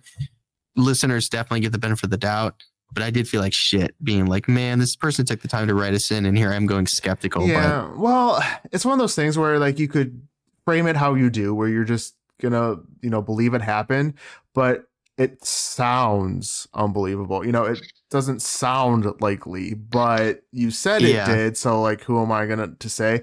So, you know, I mean, there's like facts of life that I've heard. I'm like, that doesn't sound real, and it turns out to be completely true. but yeah. I'm like, it doesn't sound like that would be real. So, yeah, that's definitely a fine line to kind of balance with, especially with a user or yeah, listener it's, submissions. yeah, it's it's tough. So, going into a little behind the scenes of your podcast, do you have any tips or tricks for uh, anyone thinking about podcasting or starting up? Oh, man. Oh, man. I would say it's tough because there's a very there's a there's a nice balance because I'm in I'm in a Facebook group, a couple of them for podcasters, where it's just people like what headphones, what microphone. Have you guys ever tried this platform? And and you know, like we kind of we're in our own groove. I think we've established these. This is what Charlie and I are going to use, and we've upgraded things over time. But it's you know, it's I never want to be like we've done it. I'm I'm here. Like there's always things you can learn. So I'm always looking into these Facebook groups. But there, I mean, from time to time you'll get people that are like, "Hey, I want to start a podcast. What should I do?" And some people are like, "Just start, man. Just do it. And then some people are like, make sure you have the best equipment possible. And I want to start off there before we get to content and say, I think it's somewhere in between. Mm-hmm. Where I do like don't get the paralysis by analysis where you're like, I need a thousand dollar microphone. I need you know, a studio quality space because then you'll never start. So what's the point? Mm-hmm. And it's incredibly expensive, and you might realize five episodes in you hate it, and then hopefully you kept receipts yeah, exactly. or got yourself gift receipts. But I also don't believe in the hey, just get started. Who cares if it's just your phone? Because listeners will not keep listening if your audio is garbage. Like they just won't. No, like I'm not saying it has to sound professional quality or, you know, like something that uh, would be part of a, a network or anything like that. But if it sounds like you're recording in a basketball gymnasium, no matter what you're talking about, people are not going to keep listening. And that sucks.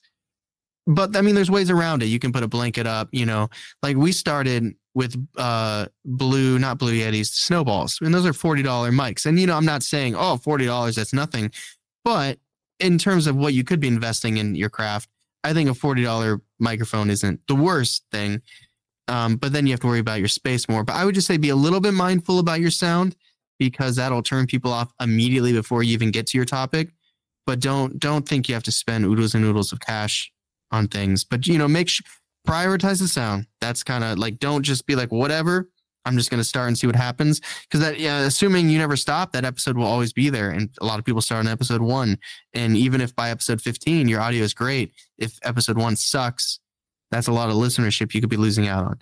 So that's that's one. And two, I would say batch record to start. You're probably not always gonna be batch recording, but start out batch recording just to kind of give you four to five episodes to edit, learn the editing process, so you don't you're not starting yourself out like like uh, put out one episode, you didn't realize how long it was going to take to edit if you edit, which I recommend editing. Yeah, and then and then you know you get stressed about how long it takes to do the next one in the research or whatever, and then you miss you miss the week. Like I would batch three to five episodes just to have them. You can release them based on whatever schedule you'd like.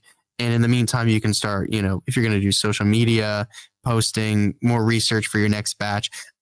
I'll be honest, Charlie and I record on Thursday, they go out on Tuesday. like we are not in the batch recording stage anymore. We started out that way, but life gets in the way. You get busy. We are we're not topical even, which is, you know, I understand why a topical podcast would do it week of. That's just that's just our thing. And sometimes it gets really stressful. Hmm. But so I would say batch recording for the purpose of consistency.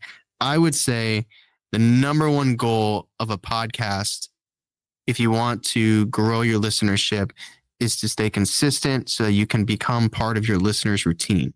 If you release on Tuesday, release on Tuesday. If you release on Thursday, do that. If you are a podcast that is every other week or once a month, stick to it because if, like people have routines and if you become part of the routine, you're golden. I mean, it, and like if you go Wednesday, Wednesday, miss a week, Tuesday, miss a week, Tuesday, Thursday, miss a week, Friday. You know, people don't like, and and it, it doesn't always matter. People when they see it pop up, they'll have the episode. But you want to be like, hey, it's Wednesday. When I drive to work, I listen to this podcast, or I love walking my dog on Monday because I listen to this new episode. And when it becomes that, where people schedule it or kind of like we talked about earlier with like The Walking Dead. Like for mm-hmm. us, it was we're gonna get our friends together, order double cheese and bacon pizza, and we're gonna watch the episode of The Walking Dead. Like when you can have people and podcasts are much easier than that because you don't have to be sitting down in front of a TV. You can be doing anything, running, walking, driving to work, working, you know, uh, cleaning, washing dishes. If you can do it in a way where they can trust you you know, it's built on trust. Like this podcast will be there waiting for me at this time when I like to do this. I mean, you're halfway there. Like mm. it, I always recommend the consistency to become part of someone else's routine. Because if you're not consistent, then there's no trust. And it's kind of like, I mean, I don't know how you feel about like movies or TV shows, but it's like sometimes there's that like, oh, man, do I really have the energy to like, what if this sucks, right? Like, what if this isn't any good? Like, or what if it gets canceled? Like I hate just talking about Midnight Club. It sucks that I got invested in the show and it got canceled. It's not their fault. It happens. But yeah. like, you know, you listen to a new podcast and you're like, they're three episodes in and then and then they they stop for a month. And you're like, man, I was getting into that. And then they come back and then they miss a week. And you're like, I can't like like, you know, like it's kind of like the trust level where it's like, I, I want it like I, if you're gonna do it, I'm listen, but there's a million other podcasts to listen to and you get forgotten whether it's intentional yeah. or it's not intentional and it just you know you get replaced by something else mm-hmm. um so those, those are the two things i would say. And there's there's so many other tips. I mean what you talk about niche don't talk about yourself for the first 15 minutes of the episode. Um, stay on topic provide value. I mean there's a million different things but eh, there, i mean an interview podcast is so much different from like what charlie and i do. So like there's different advice and suggestions for each. But I think across the board, it's make sure the audio quality is at least something someone can listen to yeah. and create a consistent schedule no matter what that consistent schedule may be. Mm-hmm. What are a few trials and tribulations you faced while creating your podcast? Our entire first podcast. hey, we can talk about it. um Okay. So the first podcast we did was a podcast called the Segway Podcast, which was a local podcast that we didn't want to be a local podcast. It was mm, it was like uh, it was like a variety show. Like Mondays, we're gonna have these fun segments, and we're gonna review a local restaurant. And the second week, we're gonna do these fun little random segments, and we're gonna watch a movie, a national movie. And then week three, we're to interview someone local because we don't have the reach to interview anyone bigger than that. And then week four, we're going to talk about random scary stuff. And we loved it. And it was a lot of fun. And it was a lot less stressful than Believing Bizarre. But the, it was like this moment where we just realized, like, content wise, like, why would a listener who likes our movie reviews, what if they don't care about our, our restaurant reviews? And who are we to even be reviewing restaurants? And if they like our interviews with artists in the area, well, what if they don't care about paranormal? So why would they come back week four? Are they? Am I really expecting the people to just listen to us every fourth week for certain things? So, and and we didn't want to just be a local podcast anyway. So it was kind of like this, this like, wow, we really liked what we were doing, but the downloads aren't there, and we re- and it was like we we solved the problem though. Isn't like why aren't people listening? It's like oh, because of this. So I would say it, it really just came down to us looking at this can't continue because it's such a time suck too. It's like not that not that it's like financial or you need to have a huge listenership, but just because, you know, like he was getting married, I was married, we are moving, you know, you get careers and stuff. It's like if we're gonna put this much time and energy into it, you need to get some type of return, or at least like, even if it's not that, you can't do it every week knowing what the issue is. Like we knew what was wrong with it the entire time. Mm-hmm. So it would be just neglecting an issue that we already knew just for the sake of making life easier or just continuing to do it for whatever. So we we had a moment where we said we did it for a whole year though. We're like, we're gonna not miss an episode. Let's finish it out, do it for a whole year. And we sat down and we were like, okay, we need to be focused. It needs to have one topic. What do we both like?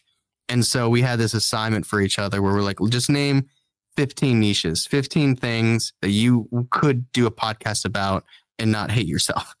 and and we cross checked. And mm-hmm. he was like anime. I was like, eh. I was like, sports. He's like, eh. and then mm-hmm. it was just kind of like we just started narrowing down these things and like video games, but like, what would that really entail? Like, what what is a video game podcast? It's like, eh, movies, and there's a million of them, or you know, like, what what are we gonna do? And then it kind of it came down to, sorry, you guys are great. no, no, you're fine. I, I definitely uh, feel the pain. there's um, there's a well, it doesn't matter. There's a another paranormal podcast film, paranormal film podcast that's in the Facebook group. Um I can't. I think they're called like the Horror Virgin. Um, I don't know if you've ever heard of them. Mm. Regardless, you can kill you can kill in any niche. It doesn't matter. Even true crime. There's people that are killing in true crime that just started recently. It's just a matter of how you go about things. But paranormal is what we landed on. Paranormal is the one thing because we we had that was our fourth week in the Segway podcast. It was called Paraformal. We were it was like first week food, second week cinema, week three VIP, paraformal. It was too much time was spent on that rather than what we were actually doing. But uh, we realized that paranormal was the the thing that that we could both talk about. And because I I like business, I have a uh, because of my marketing job, I had a business mindset.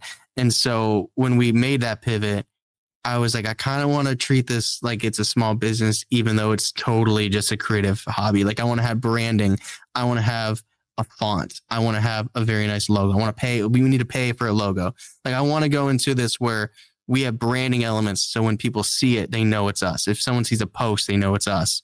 Color scheme, things like that, like structure. We're not just going to randomly bullshit and then, oh, yeah. So today's topic is like, no, we're like three questions, then the music, which you created our music, and we get so many compliments on our music. Like you killed it with our music. Your music is great too. Your kids the podcast music was you've always done good with that. But I just, I do want to say the music that you've given us is absolutely amazing, and we hear that a lot. Oh, cool. Um, Glad to hear that people like it. I mean, there's people with ringtones. Like, hey, can, like I, I, want that as a ringtone. Mm-hmm. Um, so people are being woken up for work to your music. I hope you know that. Yeah. uh, Hell yeah. Or phone calls. That's awesome. Um, which Charlie has gotten so much better at. I think at first it was intimidating for him, and I still think there's some aspects business wise that he doesn't love. But the amount that I've seen Charlie grow, both, and, and it's not like he, I'm just saying he needed to grow. I, th- I mean, he's always been very good, but the amount that I've seen him grow in so many different ways since starting Believing the is amazing and it, it's really awesome and it's exciting to see where we're going to go from here mm-hmm. but um, i don't know if we'd have the success we've had and hopefully we'll continue having if it didn't have that mindset and i'm not saying to have a, a successful podcast you need to treat it like a business i think there's nothing wrong with doing something for fun even if you know nothing comes from it i think that's still it's it's a very low barrier entry creative project that's that can be very fun so that was definitely like starting was a trial and a tribulation. I'm trying to think like mic upgrades, figure out like a lot of technical stuff. A lot of technical stuff. I mm-hmm. mean, our first Twitch live stream was garbage, absolute garbage. We did a live show last year for Halloween and we didn't have good enough internet, so that was garbage. Well, um, Twitch is its own beast and a half. So kudos to you for uh, even stepping foot into that realm. So yeah, there's yeah, there's more I can say about that, but I'll leave I'll leave that off the table for now. It's fair. But um, but the, I think it's been more the technical things because, and I'm very thankful for this. Charlie's so easygoing. Like when we had production meetings, and I've and I've brought one of my friends Ben in for another marketing mind, but like we we generally have similar ideas on where we want to go with things and and if we don't the other person is pretty open to ideas and open to trying things so i would like i feel like uh, there's we've had so much luck that certain things have happened and that we're both very agreeable and both willing to try things and things i might not want to do he'll do or things he doesn't really want to do i'm willing to do so i would say a lot of the issues we've had would be technical there's also like I hate saying this. We could get a hundred nice comments. It's the negative ones that you remember a week later, and it oh, yeah. sucks. Mm-hmm. It sucks. It'll be like about something they didn't understand, or maybe the way you explained something wasn't clear enough, or there's confusion, or like why did you cover this topic, or like, and it turns into running jokes, which makes it even more long lasting memory wise. Mm-hmm but it's like also learning to have a little bit of a thicker skin. I think Charlie and I have both gotten better at that too.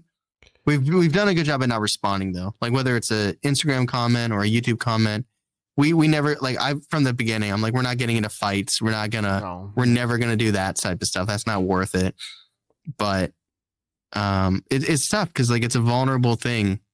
You know, you putting putting yourself out there, and and you're you're asking for it you want the comments, you want the engagement, so you're asking for it. Yeah, you put Even yourself if, out there for criticism. It's like part of the gig. Yeah, and and that's like like we're not famous, we're not big or anything like that. And that is one of my biggest fears if that ever were to happen. Like just like if it was just like cuz some of these like I mean TikTokers probably get it current like YouTubers probably had the worst in like online digital spaces and that's probably not switching to TikTokers. I mean, if you just go through the comment section on some of these people mm-hmm. and it like turns into things about they're wearing, what they're saying, you know, how they look, you know, just like, oh, I love the video, but wow, it really looks like you've gained weight. I hope you're doing okay. It's just like things like that, you know, it's kind of like, you know, maybe that was not bad intention or, you know, you suck. I can't believe anyone listens. And it doesn't, it really doesn't matter because you can go about your day and it not change anything. but I like I feel like there's gonna be a day. I've kind of been like prepping Charlie and prepping myself at the same time where it's like if we get to that stage, let's treat like it's a good thing. Mm-hmm. because you know that's the more the more growth you have, the more that stuff's gonna happen. Yeah, for sure. But yeah, I would say mostly it's like where we should pivot and technical issues. Cause I like Twitch, like I, like a lot of it's just trial and error, which sucks because it always seems to be like live event things where it happens. And like I got this new video software where you can like have different angles at the same time. Mm-hmm. And it's like I want to try it out, but I'm also like terrified to try it out because I'm like, God, if this messes up on what, something. What software know. is it, if you don't mind me asking? Um, what is it called? It's um, do I have it on here? I do. It's uh Rec and Go basically it's it's it's like a platform where you can just easily have like your multiple phones and like different oh, cameras hooked okay. up to it. Oh, so you have like one one area. So it's like I was thinking, how cool would it be if like during a next video, you know, we can have like camera setups so we're not like all scrunched in one screen. It's like yeah. someone can sit there, I can sit here, and it's like we can like almost you know like a, a legitimate broadcast live yeah, stream. That's, yeah, that's basically what a, it's a switcher.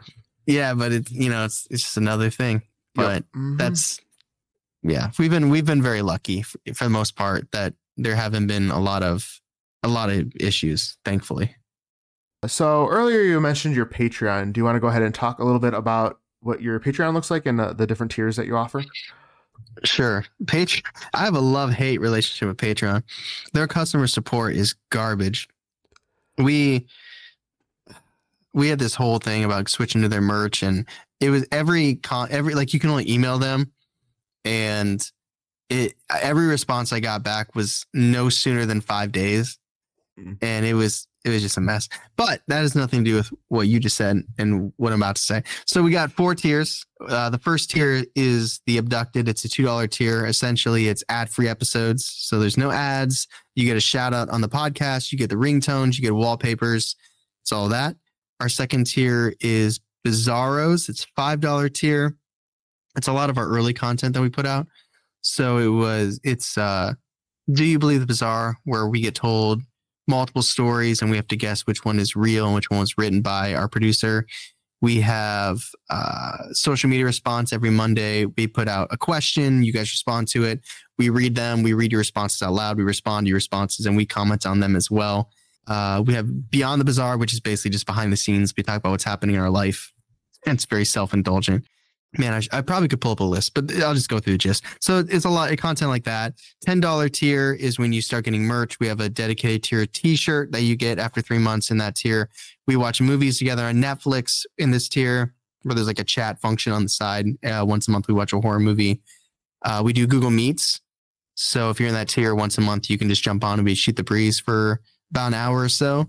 Remembering the bizarre, our producer quizzes us on our own episodes, which is I I get a lot of enjoyment out of that. Um, just to see what Charlie and I can remember. Mm-hmm. And uh, we also do um, the director's cuts, which isn't a director's cut; it's a commentary. And then we have the newest tier, which we just dropped this this year, which means you must really love us. It's a twenty five dollar tier called the Not tier, like the Not Deer, and you get the T shirt after three months, you get a hoodie after three months, you get an exclusive enamel pin that only lasts for one year immediately. We have quarterly virtual game nights. We do mini encounter based episodes. Something else in that, but that, there's there's more. We we definitely overshot it. I, wish we would have started a little simpler and built it up. But I really I never wanted people to feel like the value wasn't there. I never wanted people to be like, man, I'm paying this monthly and I don't feel like I'm getting that back. Like I would rather give more than like we spent we spent six months planning our Patreon. What if we do this? What if we do that? Mm-hmm. Well, this is too much. Can we consistently? Because it really came down to like what we'd want to do versus what we thought we could consistently do. Mm-hmm. But it really, it really goes a long way, and we we super appreciate the support and the community. I think one thing we failed early on was treating it like uh like a, a, a dumping ground of content. Like you just step in, drop the bag of content, and then you step out because people would comment on it, and he, mm-hmm. I, me and Charlie just be like, "Oh, someone said this." I'm like, "Cool." Oh, next piece of content, and and then people when when you, they leave, there there's an exit interview, and people were like, "Not as engaging as I thought." And me and Charlie were like, what are you talking about? We put out like 10 pieces of content in the last two weeks. And then like there's just like we both had this epiphany where we're like, wow, a lot of these have unanswered comments. Mm, because it's like it's it's easy to be stretched thin when you have an Instagram, a Discord, a Facebook page, a Facebook group, a Patreon, you know, and it's like a YouTube comments, and it it sucks because you never want to leave DMs, you never want to leave people hanging, but it's also like there's only so many things you can check. I mean, I could spend an hour just bouncing from like this to this to this to the. Not that we're getting that many comments all the time, but it like it hit us randomly. We're like, wait a minute, we're not actually treating it like a community. So I think we've gotten better at that. But we we super appreciate everyone in our Patreon, Bizarros, and I mean, we wouldn't have the studio Mm-hmm. Like the studio would not exist. These mics that we use now would not exist if not for Patreon and the support we've had. So it really it means so much to us and and we love I mean a lot of the content we do is stuff that we selfishly would want to do anyways, but we know it wouldn't be good for the main podcast. Like the director's cuts or the or the remembering the bizarre, like that's stuff that like I don't know if it would fit like somebody who's never heard us clicks on an episode and they hear that, they're not gonna want to stay. Mm-hmm. But it's fun to record. Like a lot of the Patreon stuff is fun to do. So it's like to have a place to put that fun stuff and do it and it actually be worthwhile is really awesome. Mm. Was there anything else you want to talk about that we didn't touch upon? What is your favorite top two favorite horror video games? Me, top two. Uh, again, not a huge horror video game fan, all things considered, surprisingly. Uh, I would have to echo Until Dawn just because it's more, that's more like a movie, let's be honest, uh, yeah, where you kind of really is. decide things. Um, Wait, gonna, really quick. Did that game piss you off though? When you know you didn't move the, the controller and it's like oh, you moved it. Yeah, yeah. We I was setting on the ground. Still. Oh, that's a I good would start setting on the ground. Like I'm apparently I cannot move.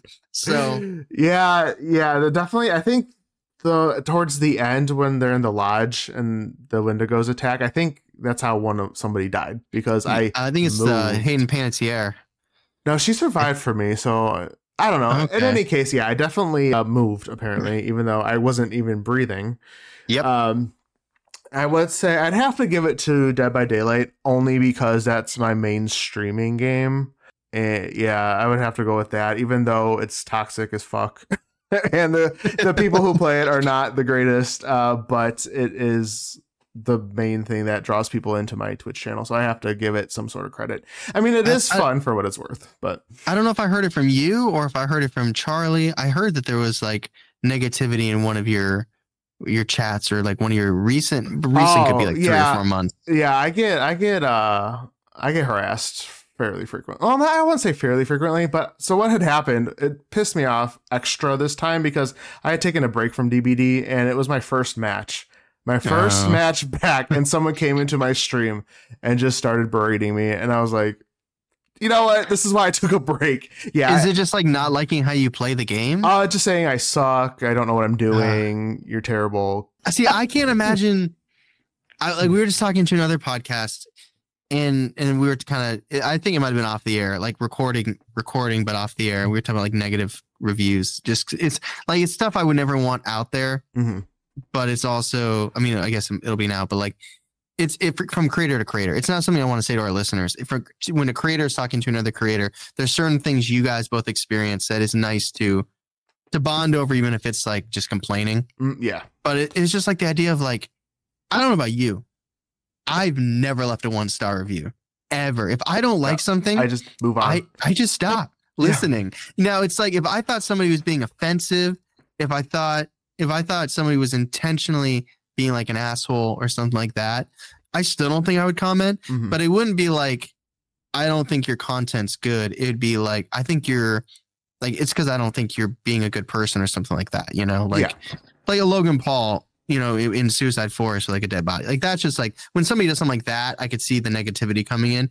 But when somebody's just like trying their best or doing something creative, and like the negativity comes in, where it's like somebody who does like you're not doing this well. It's kind of like but like that person in your chat, it's like they're that's really how they're spending their time. It makes me feel bad for them because it's like this is what you're doing. Yeah, it's it. The reason being, they get so angry at a video game, like they the tryhards. Mm-hmm. So it's just anger and they come in and they have to let you know that you suck. Yeah. so I mean, it's like you play the damn game. Like, you know, like you do it better. I, right. don't, I don't, I'm like, oh, that's weird. I survived and you died. Okay. But anyways, I, yeah. I got, I got two more questions for yeah, you. what's up? Um, I'm, I'm doing the interview now. Okay. It's actually very weird. I don't like, like, I'm so used to interviewing, even though it's not something we do all the time, but if we do do it, that's what we're doing. I, I it's like preparing like I, I naturally go in interviewer mode but so I, I do have two questions so um we'll do we'll do this one first. You since you do let's plays or you've done let's plays mm-hmm. do you have a favorite I don't want to say just a favorite person that you've watched do a let's play but maybe a favorite experience or a game or something you've watched? Well, maybe Twitch. I'll open it up to Twitch. Is there a favorite game or a person or a person and a game experience that you um, that got you into it or was your favorite yeah. So, I mean, I don't have like a specific answer, but I do in the same sense. So, basically, I work with a charity group. It's a not for profit called Stream for a Cause. Yeah. Um, so, a lot of the content I consume is other charity streamers. So, it's not like one or two people. It's really the vast majority of the people I've met that are part of this community that I look up to and watch a lot of their content. So I would say, I mean, experience wise, it's being part of Stream for a Cause for sure. Uh, I've raised thirteen hundred dollars, I think, wow. at this point across various streams and stuff. That's still so, awesome, though. That's still awesome. Yeah, so I think that experience more than anything else is the best for me. Um, you know, making a difference while doing something that's, you know, it's it's relatively a hobby for me still. Like as much as I would love to be able to stream every day, streaming takes a co- like a crazy amount of time. I only stream like I would say 4 hours a week if I even get to do that just because if you yeah that and then like if you stream less than three hours they really say there's not really a point to it is bad as that sounds, if you're like affiliate wise, yeah, just generally, if like you're trying to make something out of it, let's put it that way. If you're doing it for yeah. fun, you can stream for as long as you want. But if you're trying to make it something, people don't really tend to tune in and kick in before the two hour mark for a stream. So if you're wanting, if you're like, well, why is no one showing up to my stream? And a lot of it is just if you're only streaming for a, an hour or so. So I got you. Um, where was I going with this? Yeah, it's mostly just a hobby still, but all the people I got to meet has has made it worth it. Yeah. And the reason I keep going, and especially some of the people like I don't want to call them fans because they're just people I meet that come regularly and watch. And viewers, I, right? Like, yeah, I viewers. I say listeners. Yeah, yeah, the yeah, viewers. Like, uh, yeah, that's a good yeah. word for it. Even if you know a couple show up regularly, I'll still do it or I'll feel bad if I miss a stream because I'm like, oh, I know that person was looking forward to it, kind of a thing. Yeah. So uh, that's definitely kept me going as well. Is there any chance? This isn't the other question. This is just a tag on this question. Are is there any chance you're going to get back into Let's Plays? I know it's time consuming, but like I I I vividly remember making soup, and I was like, why would I? Why? No, hold on. And I got my laptop, and I put my laptop in my kitchen, and I and I was watching an episode of your Let's Play, and while I was making my soup, and I was just like, this is this is nice. Like it's like it was the inclusion of like I'm going to start including this in my routine, and it's like I'm going to watch and play this game that I would never play because it's so terrifying. Mm-hmm. Uh, so are you are you gonna do that stuff again? I'm open to it, uh, but yeah. with the minimal time I have to even do things I have on my plate now, it would have things would have to change. So for some context, I have two podcasts. Yeah, just quit the podcast. Streaming. Don't tell my card game, which I'm on set three now, it's so like four major projects I work on at any given time. So if two of those, three of those fail completely, then maybe I'll shift back to there you go. a YouTube. I, well, I hope nothing fails, but I would if I'd love to watch you play the quarry on a let's play.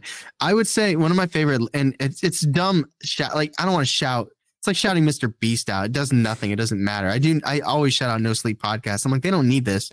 Right. But one yeah. of my one of my favorite Let's Plays was watching Markiplier play Firewatch because okay. he like got so personal during that, and I loved the game and I loved watching him do it. But like he told so many personal stories. I think that's like what made me care about him as a person and why I started like I don't watch much of his stuff anymore. But like I I just that was like an experience for me. But anyway, so my last question for the night. Mm-hmm is there a game or a movie you're looking forward to? I'm actually looking forward to the Five Nights at Freddy's movie. Oh yeah, yeah, yeah. That's coming out soon, isn't it? Yeah, I think this this month. I think towards the end of the month. But I used to back to Markiplier. Actually, funny enough, used to watch him play Five Nights at Freddy. I've never played a Five Nights game. However, I've watched somebody play most of the games, and the lore is actually pretty interesting. I read the first novel, so I'm really interested in the lore and the gameplay and stuff like that. So I would say I'm uh, excited for Five Nights at Freddy's. Nice. It's always good to have something to be excited about. So mm-hmm. I'm glad to hear that. Yeah, for sure. What about you? Anything uh, you're looking forward to? Yes. I I play video games so infrequently now because of the podcast and life and stuff. It's like I'm so behind. Like I, I try and make it a social event with my sister where she comes over every other week. Mm-hmm. Like I'm still playing the new Resident Evil 4 with her and we started that a long time ago. uh, like like May, you know, we're not far at all. But like I'm I'm enjoying that. Like if I had all the time in the world, I'd be super pumped about Alan Wake 2 coming out. And I would I would jump all over that. Mm-hmm. I really want to I really want to play Red Dead Redemption 2, but I just know that it's such a time suck. Mm-hmm. Like it's like I come with kind of don't even want to start because I know it'll prevent me from doing things I feel like I have to do, even though it's totally healthy to have you know something to how, decompress. Yeah, yeah, yeah. But that's that. Alan Wake Two eventually will be a game I'll be very excited about. that's fair. But I'm I, am i am excited that it exists. So that means like once it's out, I can play it whenever. So I'm glad that they took the time to make it. Yeah, yeah. I uh the games I play nowadays are much more casual and chill. Like I play this game called The Isle, where literally all you do is you survive as a dinosaur. All you do is eat, drink, and survive. That's all you do. And I have like 200 hours in this game because like I'll play it. That's my like weekend game on like a Friday night from like one to three in the morning. I'll play the Isle. Like it's yeah. decompress. Like this is the time I set for myself. But that's literally all you do is you play as a dinosaur. it's so stupid. It's like that's like the Sims for dinosaurs. You mm-hmm. know, it's like I love playing the Sims, so I, I totally get it. I yeah. think it's good to just it's but it's like I have such an unhealthy mindset about video games now, and it's it sucks. It's like why am I busy leveling up this fake character when I could be leveling me up? I know that sucks. I, I hate that. I hate it. I hate it. I hate it. Yeah, I've been getting more into reading again, actually. So I like I read exclusively on my vacations now, which suck. I, I, I but I don't stop buying books. I go. I love going to the bookstore, BAM, or even like the Target. I'm a big young adult fan, YA. Mm-hmm. And I'll just keep buying these books, but then we'll go to vacation for a, you know a week, and I'll try and read at least like three of them. I'm like, well, this is this is it for this year, which is which also really sucks. I know. I've been trying to make it my evening routine just to read because at least reading stimulates something probably more than and and you're not looking at blue light or your phone, yeah. so it's it's a very good post bed thing sure. rather than doom scrolling Twitter, which is now X, which is what I do.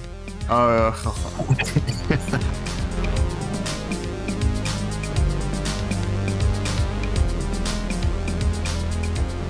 Thank you all for listening. I would like to thank Tyler for taking time to discuss all things horror. Be sure to follow Believing the Bizarre on social media and check out the podcast. This has been Terror Talks with the 13 Degrees of Screams podcast, and I will see you next time.